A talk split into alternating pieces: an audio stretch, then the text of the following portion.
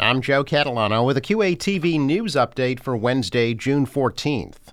A pickup truck crashed into a house on Lafayette Street right near Furnace Brook Parkway in Quincy early today. Officials say it happened at about 1:30 this morning. The truck struck a utility pole first, then hit the foundation of a porch attached to the house. No injuries were reported. Further details are still not available.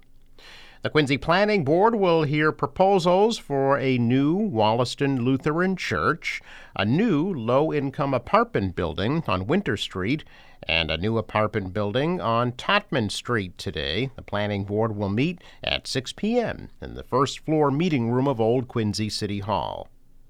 Manet Community Health Center will officially open their new radiology suites at their West Squantum Street headquarters in North Quincy on June 23rd.